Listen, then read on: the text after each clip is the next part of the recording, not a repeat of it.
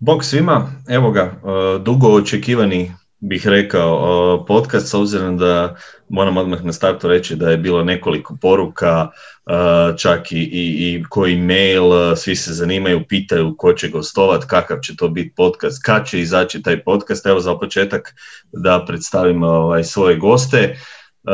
Dobro poznati Toni Lazarušić, njega već ovoga, vjerojatno svi znate ovoga, on će nam ovoga, osim ovog analitičnog dijela danas malo govoriti o drugim stvarima, tako da imat ćete priliku čuti i jedan drugi kut. A čovjek koji... Uj, nisi mi ništa rekao o čemu moram pričati. Pa to ćeš polako, dobiš, ti, ti znaš odmah odgovore kad dobiš pitanje, pripremni si Pa znaš da sam volim pripremiti, nemoj mi to Priprema je majka podcast. ne brini, neću te previše iznenaditi. Uh, drugi, drugi kolega je Josip Stjepanović Aka Joe. Uh, Joe je naš kolega, naime sva trojica igramo istu ligu koji su još, uh, ja bih rekao, dobri poznavatelji košake prije svega Džira, Kreha, Emir, da ih sve pozdravimo koji će biti ovdje. Neću spominjati ove koji, koji nisu uh, dobri u fantaziju, tako da, ali u svakom slučaju ja bih rekao... Kuštra. Kuštra. Ovaj, imamo, imamo jedan sakramentu, ali ajmo tako reći da je 90% lige i tekako kvalitetno, tako da u svakom slučaju govorimo o uh, i ligi koja se igra, evo, mislim da je ovo Joe Teacher, znati ti si od početka 13. godina, ili tako? Nisam se, pozdrav ekipi kao prvo, uh, inače nisam siguran, jel 12. Uh, u stvari, ako se ne varam, prošle godine smo imali kao jubilarni deseti draft gdje smo se okupili, onda ovo trebala biti 11. sezona. E, onda, onda, onda evo, imamo odgovor. Mislim da je mi nešto govorio 13. pa ne znam je li to mislim na tu više ni, ni, ni ne pratim. To ni ja smo malo novi, ali evo, Ovoga, imamo već par sezona iza sebe, ozbiljnih sezona, ovoga, jedne godine smo Ti par pobjedničkih sezona. ovoga, imamo par prvaka ovdje, ovoga, imamo uglavnom ljude koji su u svakom slučaju se borili za titule, tako da evo, ta, ali nećemo sada o tome, nećemo ovoga, ko je šta osvajao i kako je bilo, nego idemo se mi baviti onim zanimljivim stvarima, što sve sigurno zanima, a to je ovoga, kako se pripremiti za draft, odnosno šta gledati i koje su opcije kada bi krenuli, a krenut ćemo od eh, ovih najboljih pikova, ajmo reći top 5 pikova, pa za početak, evo ga, Toni, eh, kako si ti se barem u, glavi pripremao za, za ovu sezonu, koga ti vidiš tu kao uh, favorite? Um,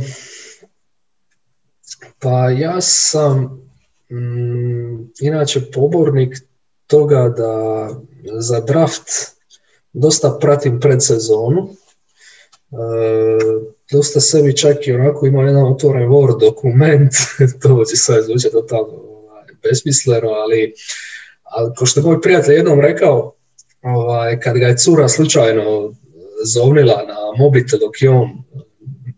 bio u toku drafta, jeli? bila je draft večer, u našoj fantaziji zovila ga je cura i on je reka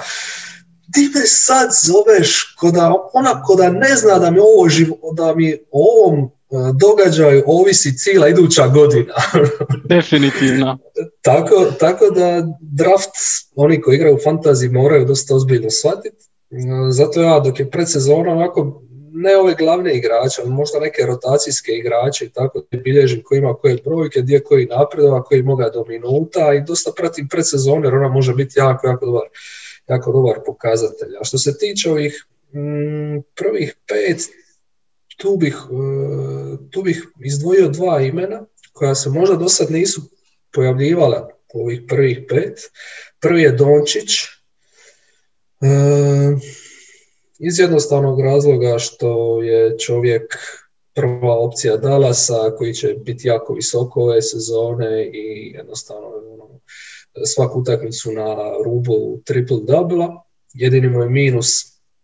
to što uzima dosta teške šutove pa zna štekat realizacija posebno strice.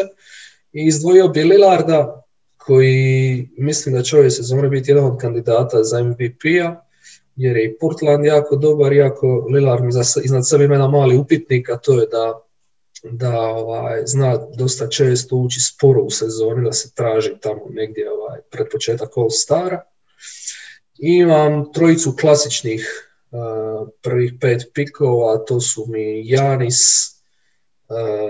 Steph Curry i Anthony Davis. Ono igrači koji praktički ajde osim Janisa i tog šuta za tri koji zna forsirati, nemaju neke velike mane, a isto su ovaj, jako dobri all-rounderi, svaki sa nekim svojim ovaj, kvalitetnim vještinama. Eto, može, može biti zanimljivo što sam, ne znam, za vas dvojicu izostavio Lebrona, iz razloga što mislim da će se možda malo više štediti jer mu ne odgovara što ovako ranije počinje sezona i izostavio sam Jamesa Hardena čisto zato što ne znam u kakvoj je formi, koliko je trenirao i gdje će završiti tijekom sezone. Tako da, eto, to je, to je mojih pet. Zanimljivo, u svakom slučaju uh, nadovezat ću se na tebe, ali idemo prvo ovoga, uh, do Joa. Joe, uh, tvoj izbor uh, top 5 pikova i općenito kako ti gledaš na, kada biraš u kao visoki pik ovoga, na, na, na te neke igrače ili nekoga namjerno izbjegavaš, imaš nekog favorita, nekakav tvoj, e, tvoj inače modus operandi? E, kao prvo složio bi se sa Tonijom da ovaj, e, pogotovo ako se igra Roto liga, mislim ima tu i drugačiji fantasy formata, ali ako se igra Roto format, draft o mnogo tome odlučuje. Znači to odlučuje ono, hoćeš, hoćeš li idućih pola godine, godinu dana, ono, voljan prati to ili ti ono tlaka uopće pogledat kako je ekipa igrala. I to e, jako puno isto naravno ovisi onda ovim prvim pikovima, zato što zato oni uopće nisu ono baš tako za zanemarit, iako kao ako su ambicije malo više, mislim da se ipak to dosta odlučuje onda oni posljednji, ne posljednji nego ono rundama koji slijede, ali prvi pik jednostavno cementira oblik cijele ekipe, jer ono ovisno isto o prvom piku uh, se slaže ostatak. Um, tako to kao jedna stvar, kao druga isto mislim mora se napomenuti, to ni upravo Lebrona spomenuo, kojeg ja stvarno već godinama uopće ne vidim recimo u nekoj prvoj rundi drafta, zato što to je ono iznimka kod fantazija, E, dobar, dobar igrač e, na parketu nije istovremeno dobar fantasy igrač i obrnuto. Imamo isto fantasy igrača koji su stvarno ono, e, po statistima, jer fantasy je igra brojki koji su tu koji tu stvarno mogu ono dobiti sezonu, jedno, na, jednog ću upravo sad spomenuti, a koji recimo stvarno se nisu baš neki igrači koji će sad ekipu vući do pobjeda. Tako da, mm, Mislim, imam e, dva igrača koja na dosta listi se uvijek nalaze među prvi pet, a koje ja recimo e, osobno bi ove godine, možda i čak inače, ali recimo ove godine bi zaobišao, e, je, to je, to je Harden, kojeg jednostavno, koji mislim, ako bi ostao u Houstonu, ako bi se neke stvari poklopilo, moglo biti definitivno možda čak najfantasy igrač za ovu kao, kao uh, ovaj format isto sa devet kategorija kojim igramo, iako ima veliku manu zato što kao razigravač koji će naravno sad možda još više, ne znam kako će se volu klopiti tako to, ali jednostavno ima puno velik broj turnovera, tako da moraš već na drugim, trećim pikom gledati da to malo ono uh, izgladiš. Ali ne bi pikao Hardena među prvi pet ove godine, zato što mi jednostavno cijela ta situacija nije sigurna, jel on ima volju, uvijek on onak, uh, u biti pokušavam recimo uvijek zaobići uh, igrače uh, gdje vidim neki rizik, zato što ako fulaš prvi pik, onda ono, možeš napraviti super posao ovima poslije, ali jednostavno prvi pik, to se mislim, uh, recimo, jedna od najtežih kategorija u, u fantasy su poeni, znači ono, nemaš puno igrača koji mogu ono, zabiti 20-30, ako to fulaš, onda si ono, uh, teško spasiti cijeli draft. I jedan drugi igrač koji isto, koji je zvijer u fantasy, ali ove sezone nisam siguran je Towns. E, jednostavno njega je pratilo ovo ljeto, jer kak je ova korona počela, to sam isto pisao e, u, u osvrtu na sezonu u Minnesota, tu mi je previše upitnika, mislim Towns nije baš poznat kao, i prije nije bio poznat kao igrač koji je ono motivacijski ono kao primjer drugima na terenu, tako da ne znam kako će se nositi njega bi isto zaobišao. Tako da je mojih prvi pet pikova sigurno Davis kod Davisa ono treba malo paziti, ne znam, hoće igrati neke back to back utakmice, zato bi isto recimo Kavija, ono, Kavi mi je ovak, kad se gleda ono uh, staci po utakmici, on je dobar, ali ne bi ga vidio prvi pet. Davisa bi, jer on je jednostavno zvijer, vidjeli smo u Babelu, mislim, uh, jednostavno visoki igrač koji gađa trice, to je, to je ono što se traži na fantaziju Curry mislim da bi ove sezone, ono, znamo svi da se Thompson povrijedio, meni je dovoljno da vidim ona kako gađa tamo sa tribine šut za tricu, vidim da je spreman, bio je ono u biti već je bio spreman na kraju prošle sezone, imao je vremena se odmoriti, ako naravno, mislim, nadamo se svi da ga neće neke ozljede pratiti, ali on bi, on bi mi bio tu isto među prvi pet. E, to nije već spomenuo Lillarda, ne trebam, evo, sam bi, ono, ne trebam ponavljati to što je rekao, isto vidim to tako Lillard. E, Lillard je jako poznan igrač, mislim, e, ja mislim da deseta sezona, a da je tek napunio 30 ili je tu da napuni 30 e, pogotovo ove sezone možda ono malo isto gledaju da nešto više dođu. E, Jokić, Jokić bi trebao biti poz, mislim Jokić je ono isto pozdan, on ono isporučuje te svoje stace, uvijek to je ono malo drugačiji build opet zato što je Jokić igrač koji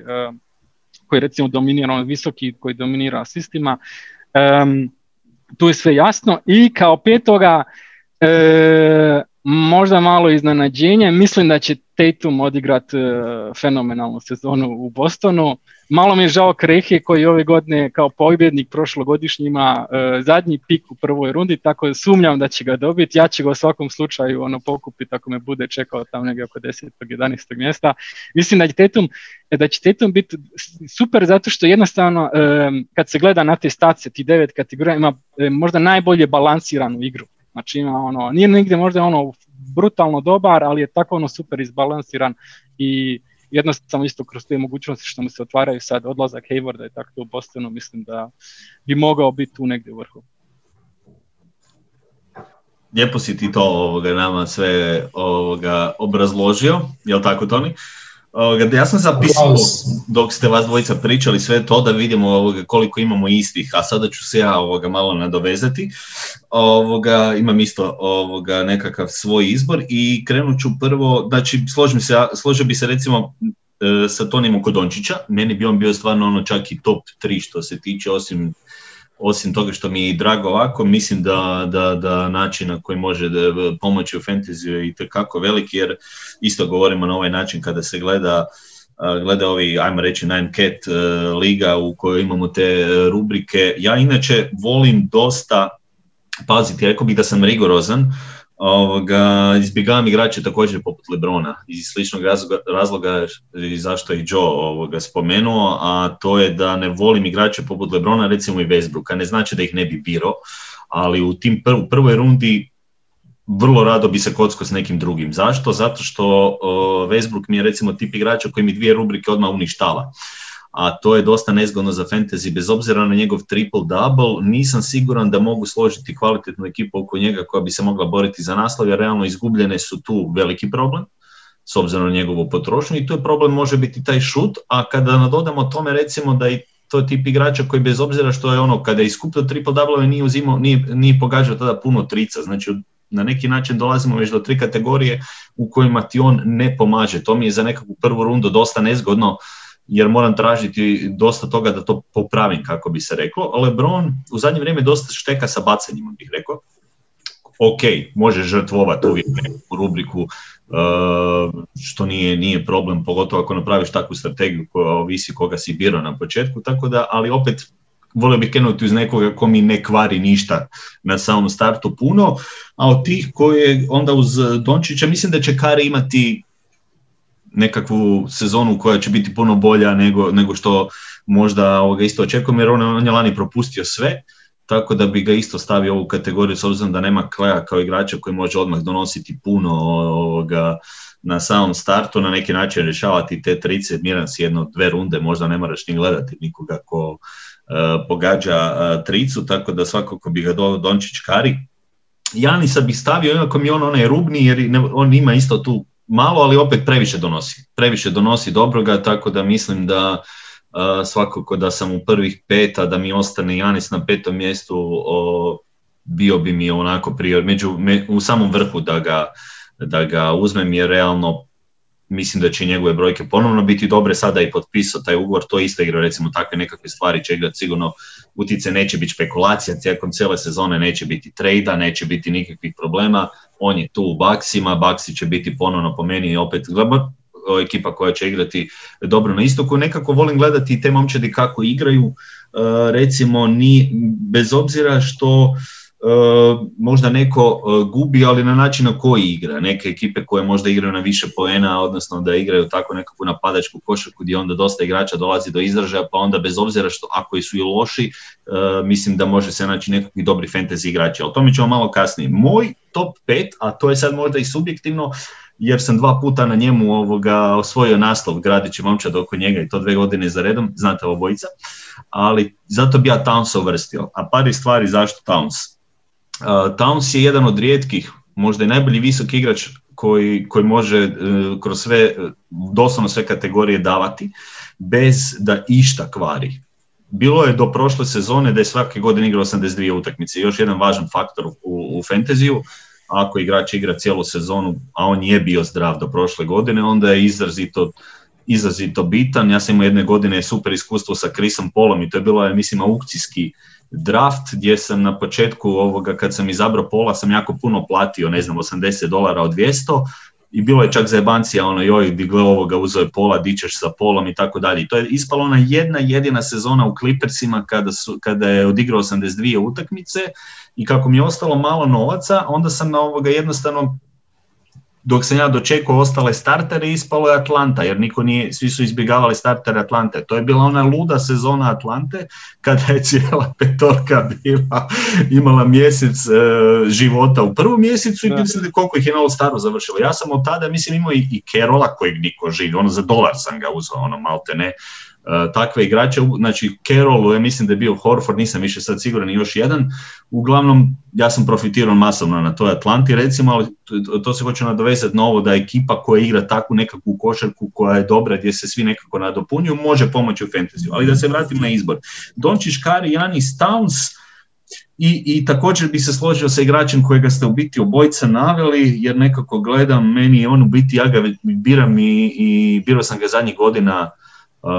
dost, i na višim pikovima, ali uvijek mi kad god je ostao nisam puno razmišljao, a to je Lillard koji mislim da stvarno uh, upravo ta konzistentnost isto na neki način on igra dosta utakmica, on redovito igra, on nema odmaranja back to back, Kavaj mi recimo tu ja sam imao jednu grešku što mislim da sam lani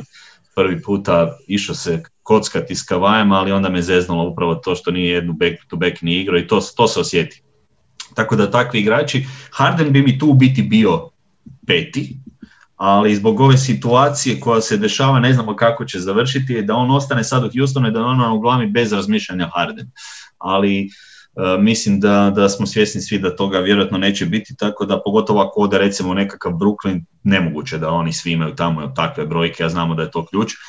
I zbog tog razloga e, mi u prvoj rundi nisu, na, odnosno u prvih pet nisu recimo Durant koji inače je bio ono, vrh, sami vrh, ali mislim da uz Kairija i uz tu dubinu Neca,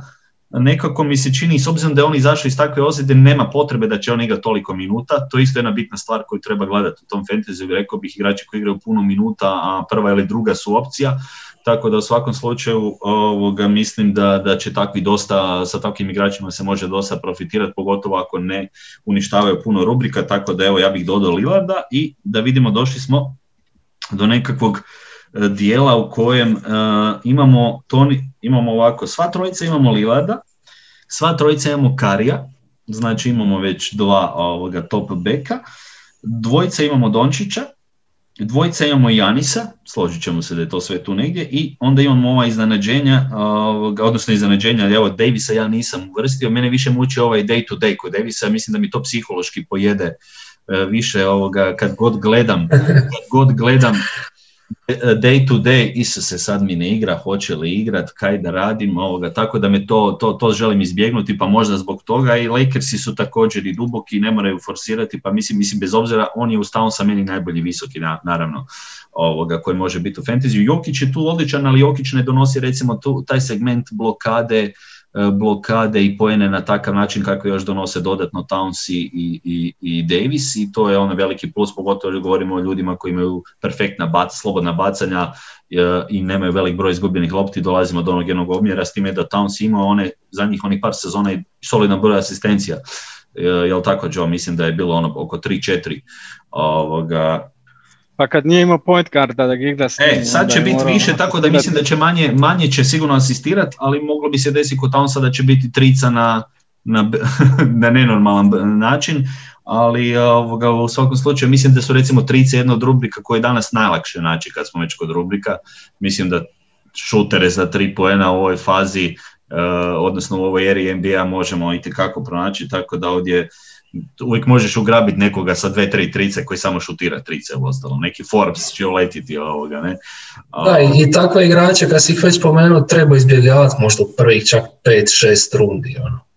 Jer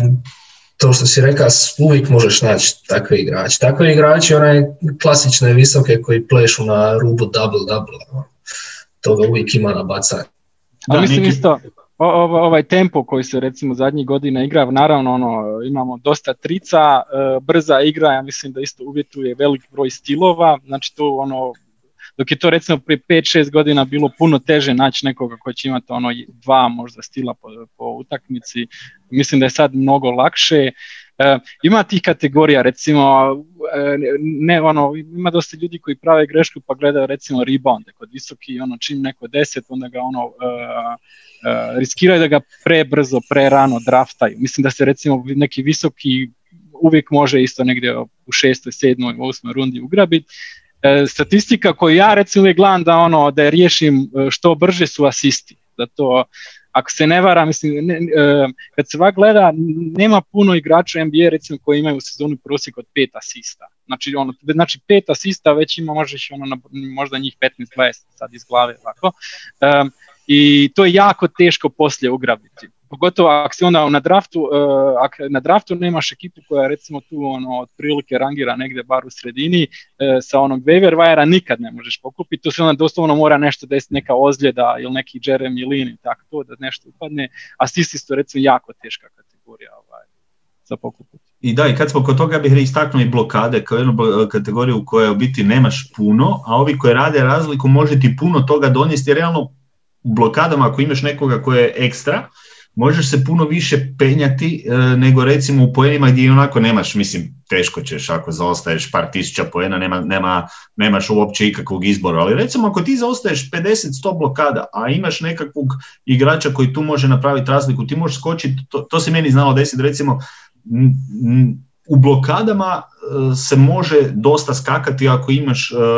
nekoga ko ti može donijeti e, kvalitetnu razliku, odnosno teško te u biti uhvatiti u tome onda, jer nema nekoga ko ti to može nadoknaditi, jer uvijek će iskočiti neki igrač možda u tijekom sezone što se tiče pojena kad dođe do ozljeda, ali ne može neko dodatno početi ovoga, skupljati blokade jer nije bloker jednostavno, tako da ovoga, reci Joe. E, mislim da je isto važno, znači e, uvijek ima se ono mogućnost, recimo tražiš blokade, tražiš igrača koji ima ono velik broj blokova i tako dalje. A svi znamo recimo da je igrač koji je ono dobar u blokovima, znači ono klasični centar, recimo on jako uh, vjerovatno nosi neke mane sa sobom, recimo ima loša slobodna bacanja i tako dalje. Zato je što važnije gledat na one sitne razlike kod ovih normalnih igrača. Recimo uzmemo primjer Dončić. Ja, Dončić je naravno tu ono igrač prve runde i vjerovatno će ono opravdati ta vaša očekivanja. Ja ga recimo ne bi draftao, zato što ono e, nema sad neku super lošu kategoriju, ali recimo blokovi su dobar primjer. Ono. Dončić nije, mislim, i to stvarno doslovno ono pravi razliku da li taj igrač ima onda 0,3 blokova e, po tekmi kroz cijelu sezonu ili možda 0,7, 0,8 ko Harden. Ili kad uzmemo onda 82 utakmice, to na kraju se skupi, to je tih par blokova što ti negdje fali. Ja recimo ono, e, dosta ljudi E, e, pravi greške gledate velike brojke, znači ono previše obraćamo pažnju poenima, objašnjamo reboundima i tako dalje, a ne onim e, iza, iza nule, jel, iza zareza i tako dalje. Mislim da je to isto jako važno gledati ono, ako imaš nekoga shooting guarda, small forwarda koji tu negdje tako ono 0.9 blokova, to je već ono brutalno dobro. Naravno nije toliko dobro kao neki, neki visoki koji ima dva, ali ono na kraju sezone igra veliku razliku. I sam još uh, jedna misao, ja recimo jako dosta gledam, uh, ti si to spomenuo, meni su jako važni igrači kod koji sam siguran da će imati velik broj utakmica. Sad ono Davis back to back, ali Davis jednostavno pre, pre, pre dobar da, ono, da ga zanemarili, ali velik broj utakmica igra zato što se jednostavno na to akumulira ono, te, te sitne brojke. Ja bi još, ja bi još samo ovdje naglasio što je za slušatelje dosta bitno jer ne, nas trojica igramo istu ligu i onda nekako pričamo sve e, kroz prizmu te naše lige koja je, koja, koja je liga u kojoj se igra na stupce, na, na, na field goal, na three point, na skokove, stilove, blokade, poene. E, međutim, sigurno ima ljudi koji, koji igraju i ove druge lige, odnosno druge sisteme, na, na poene, head to head. Naša liga nije head to head, nego ono doslovno roto. liga roto, da. E, tako da, eto, samo da se sad ljudi ne zalete, jer definitivno nije, kad dok slušaju ovo, jer kažem, opet mi, mi pričamo kroz prizmu roto drafta i roto lige, e, pa nije isto sad, ono, ne znam, skupit Westbrooka u roto ligi ili u ovoj ligi u kojoj se igra na poene. Znači, ono što je vid rekao, e, Westbrook, Westbrook u ligi na poene gdje se možda buduje double-doubleovi, triple-doubleovi, gdje će se E, gdje se neće možda toliko kažnjavati izgubljena lopta ili naravno sve opet dosta ovisi o tome kako, kako su odredili način bodovanja u toj ligi. Ako, ako turnover donosi minus dva, e onda jebi ga, nećeš baš birati Westbrooka. Ovaj, tako da dosta ovisi o sistemu bodovanja i o, i o tome igra li se roto ili se igra e, na poene, tako da neke taktike koje smo mi sad ovdje ispričali ne važe za jed, važe za jednu ligu, ne važe za drugu ligu, odnosno sisteme, tako da eto, volio bi da slušatelji imaju e, da skrenu pozornost na takve stvari ovaj, dok pričamo, jer kažem opet, teško nam se nama trojicu živjeti sa u neku drugu ligu zato što igramo roto na, na Istobruća i onda uglavnom kroz tu, kroz tu prizmu gledamo, ali pokušat ćemo ovaj, rasporediti podjednako nekakve, nekakve strategije. Ako još oprostite na monologu, u vidovom ovaj, u vidovom ovaj, izdanju. E, samo bi još rekao da misli da pravi fantasy igrači će ipak preigrati roto, jer tu moraš puno pametnije slagati ekipu, imati puno više taktike sad u kojoj ste svi u kojoj ste vas dvojica e, govorili, jer ne znam, u head to head je onako poprilično, odnosno na poene poprilično i head to head poeni poprilično jednostavno ono, pikati, uzimaš ove stats, sheet staffere koji imaju napumpane brojke i jedan Julius Randle ono, može značiti ko Trae Young, ne znam, tako da e, mislim da, da, da, eto još jednom ću reći da pravi zagriženi fantazi igrači pa će prije igrat e, Roto ligu, jer čisto zbog slaganja i taktike oko momčadi. To je uh, posebnosti head-to-head lige, jednostavno sistem bodovanja e, vodi do toga da visoki igrači ono puno bolje prolaze. Dwight Howard je on uvijek bio idealan primjer igrač koji je ovako u rotov, ono, e,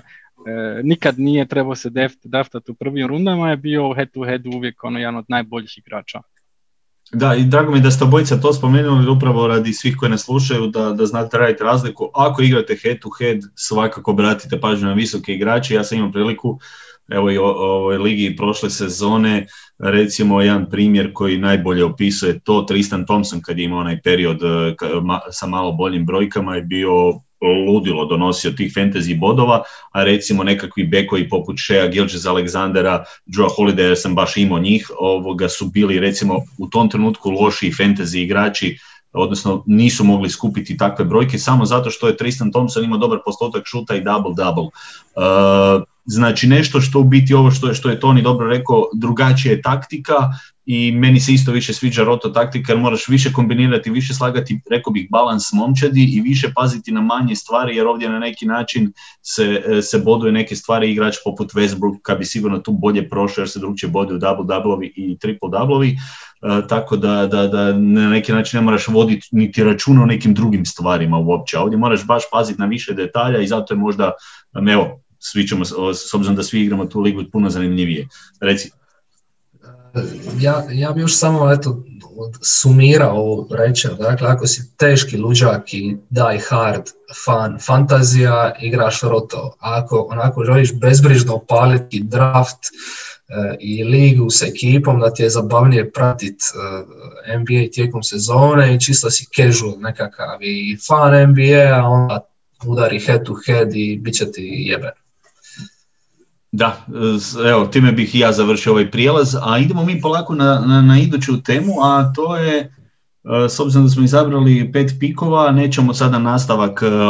top 10 ili koji još u prvoj rundi, da malo ovoga učinimo zanimljivim, sigurno ljude zanima ko bi mogli biti potencijalni sliperi ovoga, igrači koji bi ove godine na neki način mogli uh, iznenaditi ili uhvatiti bolje, bolji učinak. U svakom slučaju, recimo, nekad je to bio CJ McCallum kada je e, kod nas Džira sjajno to ovoga pogodio i izabrao ga je, ne znam točno koja je više bila runda, ali evo dobio nekakvog takvog igrača kojeg niko nije vjerojatno od nas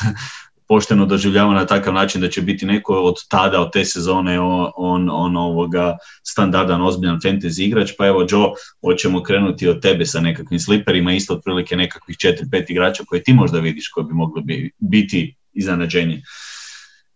Da, znači ja sam se vodio, malo sam prije nego što sam sastavio listu gledao, u biti je Slipper igrač koji e, trebao odigrati puno bolje nego što ga kao ESPN, ovaj trenutni rank kao vidi, e, nisam gledao na Yahoo, ali mislim da su tu negdje. pa, znači imam, mm, e, počeo bi sa John Collinsom iz Atlante, kojeg uvijek sam napisao, znači ESPN ga vodi kao na 46. mjestu. E, e sad, kod Kolinca ima isto tu par upitnika, e, ako se, znači Kapela je tu isto stigao, pitanje je ono e, kolika će mu biti minutaža, ali mislim da bi jednostavno trebao odigrati, John Collins je ono, inače dobar fantasy igrač i što je ono kod njega jako dobro se može promate kak sazrijeva svake godine. Znači, ono, vidi se neki napredak, e, krenu ono razvijati ono, šut sa vana, e, ako sam dobro čitao, znači ove godine kao i ovo ljeto je proveo malo ono e, vježbajući razigravanje, znači možda poboljša broj asista. Mislim da će sigurno odigrati bolje nego eto taj 46. rang, možda ako stvari se poklope čak igrač druge, druge runde sličan igrač za mene, Christian Wood, uh, uh, iz, iz Houstona. Je sad tu isto dosta, u biti uh, kod njega je stvar čak super, znači mislim da će on imati minutažu i lik pogotovo sad pred kraj ove prošle sezone koja je naglo završila, mislim ono, on je bio od onog trenutka kad je Gobert završio sezonu, igrao fenomenalno, znači u Detroitu je rasturao. u najgorem slučaju trebao bi tako nastaviti u Houstonu. E sad, ako se desi taj neki trade sa Hardenom, to sigurno nije ništa od čega će on patiti. Znači, tu bi čak on čak mogao profitirati. Isto ga tu negdje vidim kao igra, mogućeg igrača druge runde. Na ESPN-u je trenutno 60. Um, onda sam zapisao dva igrača koji ću sam spomenuti, zato što mi nisu baš u tih nekih top 5 slipera. To je uh, Nurkić, koji vidjeli smo ga u Babelu, ono, fenomenalno odigrao, mislim, ono, nudi ono što znamo od njega, to je sigurno tak tu negdje za drugu, treću rundu, kod ESPN-a 41. I e, inače moj omiljeni sliper koji ove godine više nije sliper, Robert Covington. Znači to je igrač kojeg sam ja uvijek negdje u šestoj, sedmoj rundi kupio, a koji je jednostavno ja njega obožava, on je takav ono stoper, uh, Covington igrač koji ima onaj uh, u fantasy su jako važni ta tri da imaš kod e, blokova, stilova i trica, ono kao uvijek po jedno. I to je ono tipično što Covington iz ono svaku večer nudi. E, nažalost, ove godine ove godine je prilično dobro rangiran, kod ESPN-a je 54. A malo je ta situacija u Portlandu, ono, trebao bi starta, trebao bi igrati, ali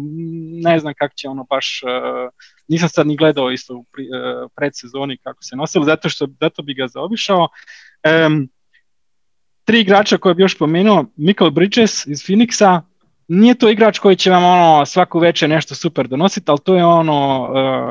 vrednica. Znači on uvijek ono odradi svoje. Nije isto igrač neki ne, nema tu mnogo poena i tako dalje, ali stilove, asiste, svaku večer će staviti tricu. Uh, mislim da će puno bolje proći, ESPN ga drži na 113. mjestu, definitivno će to kao ono uh, preći. Um, igrač koji bi trebao isto profitirati u svom starom klubu, ali malo novi, novi build Marcus Smart, znači odlaskom u biti Marcus Smart je i prošle sezone, znači kad je dobio priliku ući s ili startat, on je brutalan igrač bio, uvijek se vrtio tu negdje kao na player rateru, negdje oko 40. 50. mjesta, uh, ESPN ga opet drži na 94. ako se nema trebao bi sigurno više minuta imati nego prošle godine, tako da ga vidim tu bolo bolje i Igrač kojeg sam čak prošle godine draftao, nažalost e, sezona ozljede tako dalje nije baš dovela do tog da smo se e, da smo uživali ja i on Thomas Bryant iz Washingtona. E, čisto zato, znači ESPN ga drži na 112. mjestu, Thomas Bryan je jedan od rijetkih, e, znači prilično je zato što je jedan od rijetkih visokih igrača e, koji ima isto šut izvana, znači on može staviti tricu, prilično je, u Babelu je ono kad je Bill nije igrao, jednostavno je nosio ekipu, dobro je to bio taj Washington loši, ali brojke su bile tu, moram isto kako će se ova situacija u Washingtonu razviti ove godine, ali mislim da bu on isto to 112. mjesto sigurno daleko, daleko prešišati. Mislim da je to bilo pet. Više ih i više, ali nema veze, dobro je, dobro je, bolje da, da, da, da, da ljudi imaju ovoga o čemu razmišljati nego da, uh, da se pitaju šta je s ovim igračem. Recimo, uh, Toni, evo, propustit ću odmah tebi. Pa, malo, malo se ovaj, razlikujemo u načinu kako definiramo slipere, meni se sviđa ova Joe definicija i način kako on poredao, rangirao igrača. Ja sam nekako više vodio mišlju da mi je sliper onaj ko, ko mi može iz recimo druge, treće runde hladno iskočiti u prvu. Dakle, igrači koje vrijedi uzeti u drugoj rundi, a možda bi inače pali u kraj treće, ajmo reći. Ovaj, tako da tu imam, e, dobro, Tatuma je Joe već spomenuo, on ne bi pao u kraj treće, vjerojatno sredina druge runde ili početak druge runde,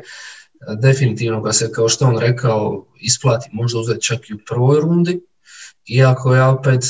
taj sistem Bostona je onako dosta specifičan, igrači imaju sličnu potrošnju e, lopte, ali, ali je barem pouzdan što se šuta tiče, nigdje ne šteti i Lan je dosta recimo napredovao kao kao dodavač i, i kradljivac lopti, ja mislim, ono, dosta je agresivan to nekoj help obrani. Uh, uzeo bi kao slipera i Michela, Donovana, na račun Babla, onoga što igra u, u, Bablu, mislim da može iskočiti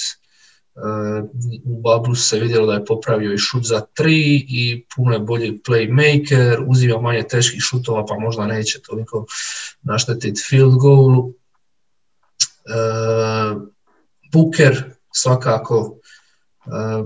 sad dolazak Krisa Pola ne mora značiti nužno da, da će Buker postati loši igrač. Mislim ja čak da će dolazak Pola olakšati jer će ga više staviti u tu neku rolu uh, off-ball igrača pa ćemo imati bolje postotke šuta, lakše će napadati sekundarne kreacije i dodavati loptu i tako dalje. I recimo jedan sleeper onako kojeg bi rado uzeo Mm, je Kazis koji se vraća sad nakon, nakon ozljede i mogao bi past duboko e, zbog ozljeda, ali e, i toga što nije igrao prošlu godinu, ali mm, čini mi se da je u dobroj formi, fizički mi je izgledao dobro sad u predsezoni od utakmice što sam ga gledao i nudi onako isto zanimljivu kombinaciju ukradenih lopti, šuta za tri, efikasan strijelac za dva, e, onako jedna double-double mašina. Pa mislim da bi si njega mogli uzeti, dakle to su mi četiri igrača i peti sliper mi je Horford. Recimo Horford koji je ono imao jednu užasnu sezonu u Sixersima lani, ali ove sezone u Oklahoma bi mislim mogao opet podsjetiti na stare dane, to je još jedan onako visok igrač koji bi mogao past dosta nisko, a isplati ga se uzeti ako vas dočeka recimo ne znam petoj rundi, zato što isto na nijednom frontu ti ne šteti, ono, on je igrač od, ne znam, 16, 7, 3, 2, 2, dakle, sa dobrim postocima i za tri, dobrim field goalom, tako da dosta, dosta ljudi će se osvrnuta prošlu sezonu kad ga gleda koja je bila dosta specifična u Filadelfiji, ja mislim da ima potencijala, ovaj, potencijala u sezonu puno bolje odigrati, biti onako baš stil, što se kaže. E, mi se sviđa zato što je bio, e, ako se ne varam, bio dosta povjetničkih ekipa u našoj ligi. Ima ti nekih par igrača, recimo Batum e, je isto specifičan, znam da je G par puta pobjedio sa Betumom i Horfordom u ekipi. I, uh, Horforda ja imam na ovoj drugoj listi ispod radara, ali tu ćemo još... Da, ja, a ja imam na drugoj ispod, ispod radara imam i Nurkića i Collins. Dobro, to je to. To, to, to, su, to su otprilike slične kategorije, ili sliper ispod radara, tako da... Ja imam ispod radara ove uh,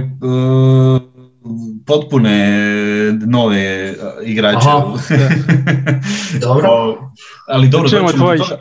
Ovaj, ma dobro, ja imam isto malo drugačiju taktiku, ali u biti slična je, više je sličnija Toniju što se tiče ovoga slipera. E, ja volim obratiti pažnju na klubove koji su napravili dosta promjena gdje se može otvoriti prostor. E, I tu bih onda krenuo dvije momčadi gdje vidim potencijala za više stvari što se tiče fantazija, to su mi Oklahoma i Houston.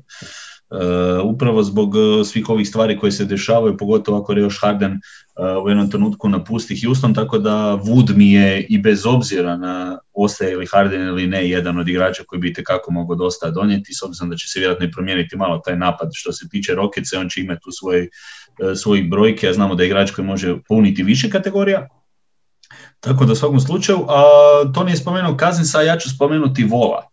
E, spomenut ću Vola jer e, mislim da je igrač koji je u svojoj onoj zadnjoj zdravoj sezoni bio i tekako ozbiljan, relevantan fantasy igrač, a mislim da ako bude zdrav, pogotovo ako Harden ode, on bi u Rokecima, odnosno neko koga izabere, jer ga se ne doživljava na neki način, a može puniti, može ti donijeti, evo recimo jedna od rubrika koju si ti spominjao, to su asistencija, da ne govorimo o double-double ako se igra i head to head, da evo odmah se osvrnem i na ovu drugu ligu, tako da mislim da je John Wall potencijalni e, kandidat, jer gađat će se nekakvi plevi koje smo sad zadnje dvije sezone naviknuli ili koje, koji su popularni, a mislim da je Wall svakako ako je ona u barem donekle onaj igrač e, koji, koji je bio top 5 playmakera što se fantazija tiče, jer on ipak donosi uh, određene stvari, ok, nije toliki trica, što je problem, da se svako kaže, ali ako se treba popuniti nekakve kategorije što se tiče i stilova i asistencija i poena, on tu može dobro donijeti, uh, ne znam, sada nisam gledao postotak šuta, ali on nije ubacan njima da ti kvari, u svakom slučaju jedan playmaker koji može tu biti potencijalni sliper, zato bi ga istaknuo Slično, slično recimo kako je Toni spominjao za Kaznica kao neko ko, ko ima kvalitetu, a, a nije bio prisutan neko vrijeme. E, igrač koji ja svakako imam na vrhu, ali to je ona kategorija, kako je Toni rekao, da i može skočiti iz e, treće, druge runde na onu višu, a to mi je Shea. Uh, Shea mi je igrač koji će dobiti potpuno slobodne ruke, nismo ga do sad vidjeli još kao primarnog igrača uh, na ovaj način, ali pokazao nam je već lani da je itekako spreman biti odličan fantasy igrač. Mislim da će imati sve ovlasti u Oklahoma, igrat će sve utakmice kao glavna opcija i mislim da je potencijalna bomba u fantasy što se tiče, što se tiče nekoga ko, ako traži se nekakav igrač, mislim da bi on već mogao dosta rano ići, odnosno da bi mogao biti i tekako izvrstan pik, njega čak imam iznad, iznad mnogih igrača kao, kao nekoga koga bi svakako vrijedilo pogledati. E, I tu, tu da se odmah okrenem dalje, mislim Shea ima odlične brojke i on mora malo podignuti šut za tri poena, ali to su sad već više ove, ove izvan fantazija malo stvari, mislim da on može donijeti trice, to je ključno, sad da li će imati dobar postotak za tri poena, to nam tu nije toliko uh, ključno. Uh, ona kategorija koju je Toni spomenuo za Mičela, ja mislim i za Marea, recimo kao igrača koji ako može ponoviti igre iz Babela može biti jedna stepenica više. Također igrač koji može tu pomoći uh, ako može ponavljati nekakve takve utakmice, može biti sigurno jedan veći plus. Mislim da on nije bio opet nekakva opcija koja je bila sada toliko visoko i da je bio kao neko ko, ko može igrati važnu ulogu na takav način i mislim da u fantasy može i kako biti najbolja fantasy sezona za njega u svakom slučaju, kao i za Shea, uvijek to gledam kao nekakvu opciju, znači neko ko će imati najbolju sezonu do sada. A što se tiče, meni su meni su ovdje sada trojica, oni bi mogli ići pod, ispod radara, mogli bi ići svugdje, recimo Sergi Baka interesantan. Zašto? Zato što on lani u Toronto ima najbolje e, brojke poenima i, i ovoga skokovima, povisio je svoju igru, odnosno povećao je rang i za tri poena, dobar je u postotku šuta i znamo da je dobar bloker. U svakom slučaju ako i Baka bude dobivao dobre minute u dobroj momčadi poput Clippersa, njima realno sada u Zubca on je tu opcija koja će morati igrati 25 bare minuta plus, e, pokazuje Lani da i tekako još uvijek može dosta toga dati, tako da mislim da bi mogao biti potencijalno jako dobar visoki kojeg se isto možda neće doživljavati odmah, tako da bi evo savjetovao obratiti pažnju na Ibaku u svakom slučaju kao nekome ko može donijeti i e, blokade i e, trice i skokove i postotak šuta, to znači već dolazimo do, ako će ponoviti, ok, možda neće, ali mislim da bi do nekakvih 15 pojena on mogao doći, to je onda već respektabilan igrač za fantasy koji, može, koji u biti nema niti veliki broj izgubljenih lopti, neće kvariti puno toga, tako da u svakom slučaju interesantan. I meni su interesantna ova dvojica iz iz Brooklyna, ali s obzirom na popunjenost Brooklyna i ono što bi se moglo desiti, ali eventualno ako odu nekakav trade Levert i Allen, ja njih jako volim za fantasy, obojicu, ali ne znam kakva će biti tu situacija s obzirom na, na ovaj start sezone, mislim da bi tu na početku Levert mogao dosta patiti. Ovoga, pa onda opet ovisi o razvoju situacije. Mislim da bi neko možda mogao profitirati ko će se kockat, pa ako dođe sad, evo, karikiram nekakav trade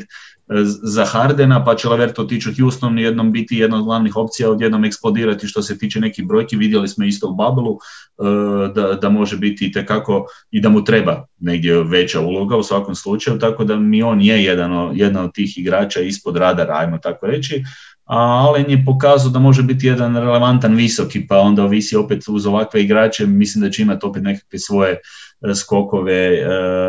i također bloker dobar, skokove, e, poene i blokade, postotak šuta, isto jedna rubrika koju možda nismo puno pričali, ali ja volim paziti na postotak šuta, recimo, kad već zato ih spominjem, recimo i Baku i Alena, jer e, rijetko kad sam birao igrače koji baš uništavaju postotak šuta, jer to kad jednom padneš dole nema više pomaka. Jer realno ako imaš nekoga poput, e, ne znam, nekoga ko šutira 40%, a ima, to su to trebate obratiti pažnju svi koji slušate ovoga, ja, postotak šuta ako na početku ne, ne, ne, ne, nemaš barem neki balans, nećeš se dignuti. Jer realno najveći potrošači, ako imaju loši postotak šuta, to je nepopravljivo. A ako imaš najvećeg potrošača lopti koji je solidan u postotku šuta, ti imaš veliku mogućnost rasta u jednoj rubrici gdje nisu velike razlike. Tebi postotak šuta također ono što sam slično pričao kao blokada može donijeti puno toga,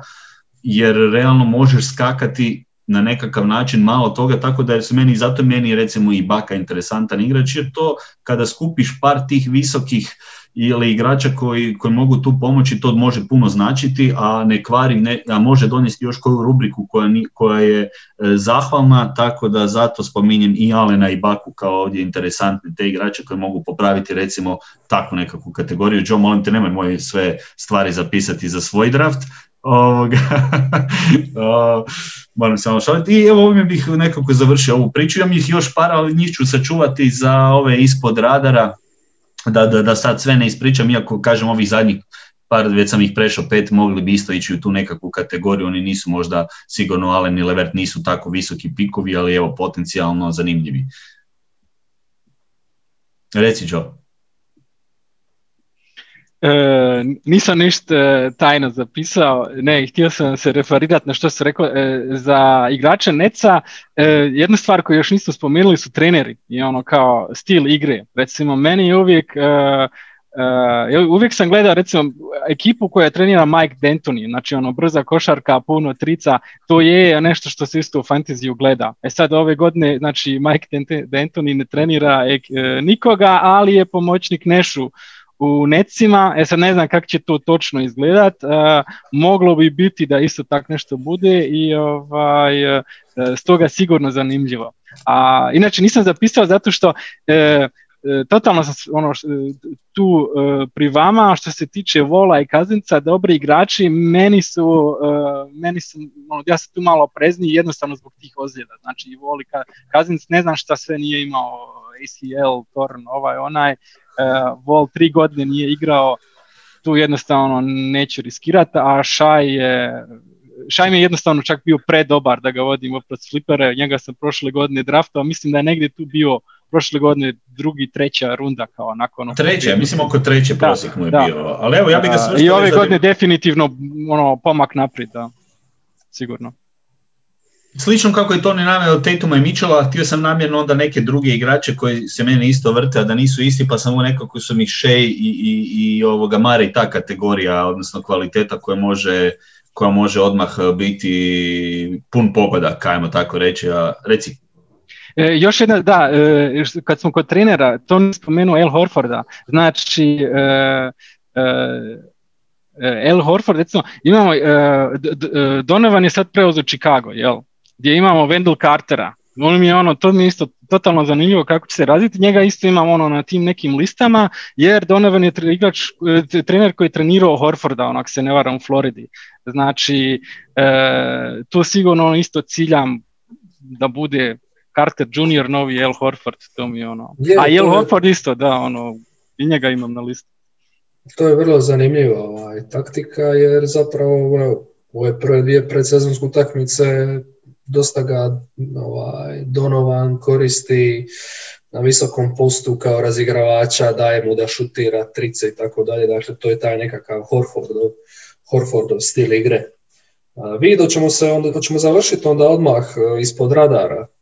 već smo neke igrače spomenuli. Ajmo, ajmo se odmah prebaciti na to, jer tu u biti samo imamo nekakav nastavak, možda nekakva i drugačija imena. Ja sam tu išao više, recimo da odmah spomenem, ja sam tu išao čak na neke igrače koji nisu imali nikakav skoro učinak, a imat će ove sezone relevantnu ulogu i mogu biti u nekakvoj e,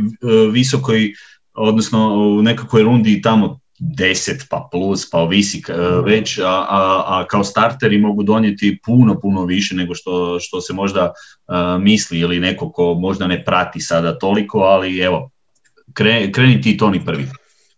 Pa ja kao i Joe imam Collinsa koji će opet, zato što se Atlanta lani nije puno pratila, mogao biti zaobiđan, zaobiđen u nekim tim ligama, lige lani imao 21 pojen i 10 skokova, dakle ono double double mašina i 40% za 3, 50 i nešto posto field goal. Jedino su mu štekali asisti, ali vidim u predsezoni da je puno, puno bolji kao sekundarni kreator, s tim da ne mislim čak da će mu kapela puno naštetiti, jer će dobiti dosta minuta kao small ball petica, tako da njegova minutaža bi trebala ostati otprilike ista, jedno i možda možda malo broj skokova bi eventualno mogao pasti, ovisi koliko će minuta igra skupa u tandemu s kapelom. E, meni izuzetno drag e, igrač i zahvala posebno ako igramo, ako igramo ove head to head i na poene je Sabonis e, ispod radara zato što on neka ti donese masu, masu poena sa svojim skokovima,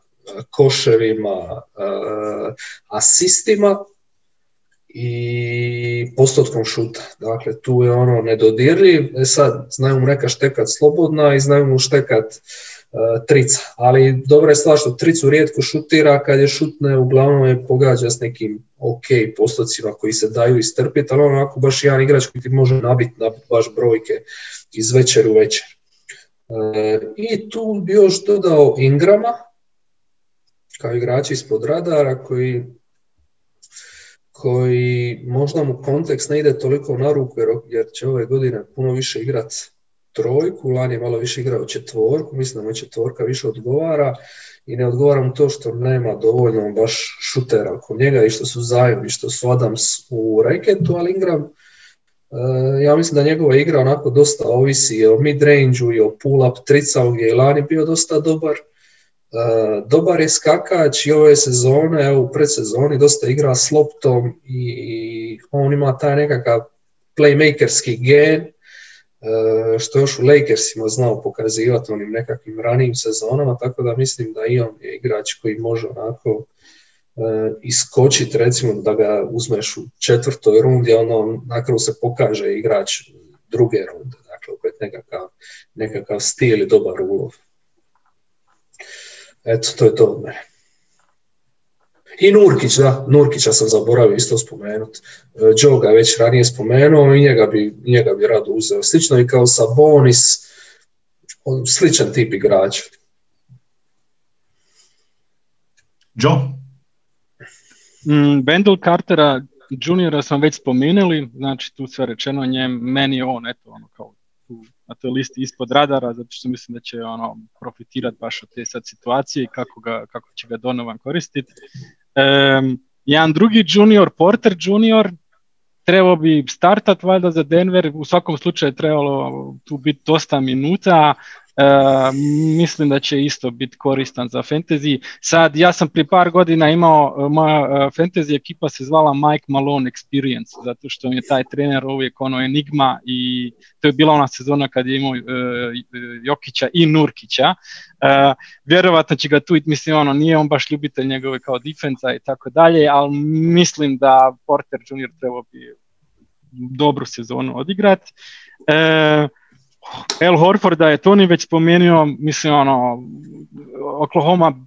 nema neki pritisak, on je kao mentor u toj ekipi, klasa je sigurno tu, mislim da će on uh, također biti koristan. Um,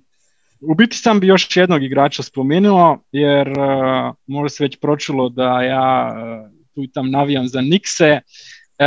gdje isto trener igra veliku ulogu. Znači, Tibodo je trener koji svi znamo, ako upaneš u startnu petorku, onda ti je 40 minuta valjda svaki večer sigurno. E sad sam gledao e, ovu e, zadnju utakmicu pred sezone je Nerlens Noel startovo. E, Nerlands nije to neki super igrač, znači tu ne pričamo sad igrača za prve 3-4 runde, već više nešto kao pred kraj. Ali to je recimo igrač koji je u Oklahoma igrao i za Stevena Adamsa i definitivno je uvijek uh, ono, za svoje minute je uvijek super igrao. Znači, meni uvijek znam ga, pamtim ga, uvijek mi je bio na rupu, hoće ga pokupiti sa waiver ili ne, a lik je igrao valjda 15 minuta po utakmici. E, moglo bi to malo, ono, ako bi recimo upao u tu neku startnu rotaciju kod Tivoda, e, definitivno igrač e, koji može baš pomoći tim nekim kategorijama, blokovima i tako dalje. Mislim, ne smije se za Nerlens Noel, e, znam da sam ga dok je ono u drugoj sezoni Filadelfije mi je bio negdje drugi ili treći pik, naravno da me ono razočarao tu sezonu, ali i prošle sezone kad je ono tu i tamo skakao za Adamsa je jako dobro odigrao, tako da definitivno ispod radara.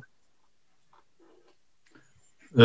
ja bi se složio sa gotovo svima, ja imam isto slične igrače zapisane, a dok ste vi pričali, naravno slušao sam vas, ja sam onda probao ići na ove koji uopće nisu ova kategorija, znači ovo su oni već kasni još pikovi, a da bude malo drugačije. A to je upravo ono što sam gledao po klubovima ko bi ovdje mogao dobiti puno prostora ove sezone i kao pik i kako je vrijedan kasnim rundama, onim zadnjima ili, ili u nekom trenutku ako ti fali neka rubrika možda ovisi kako specijalista tražiš, tu bi sada krenuo onda prvo od Oklahoma, kada sam već spominjao Šeja, e, kao ekipa koja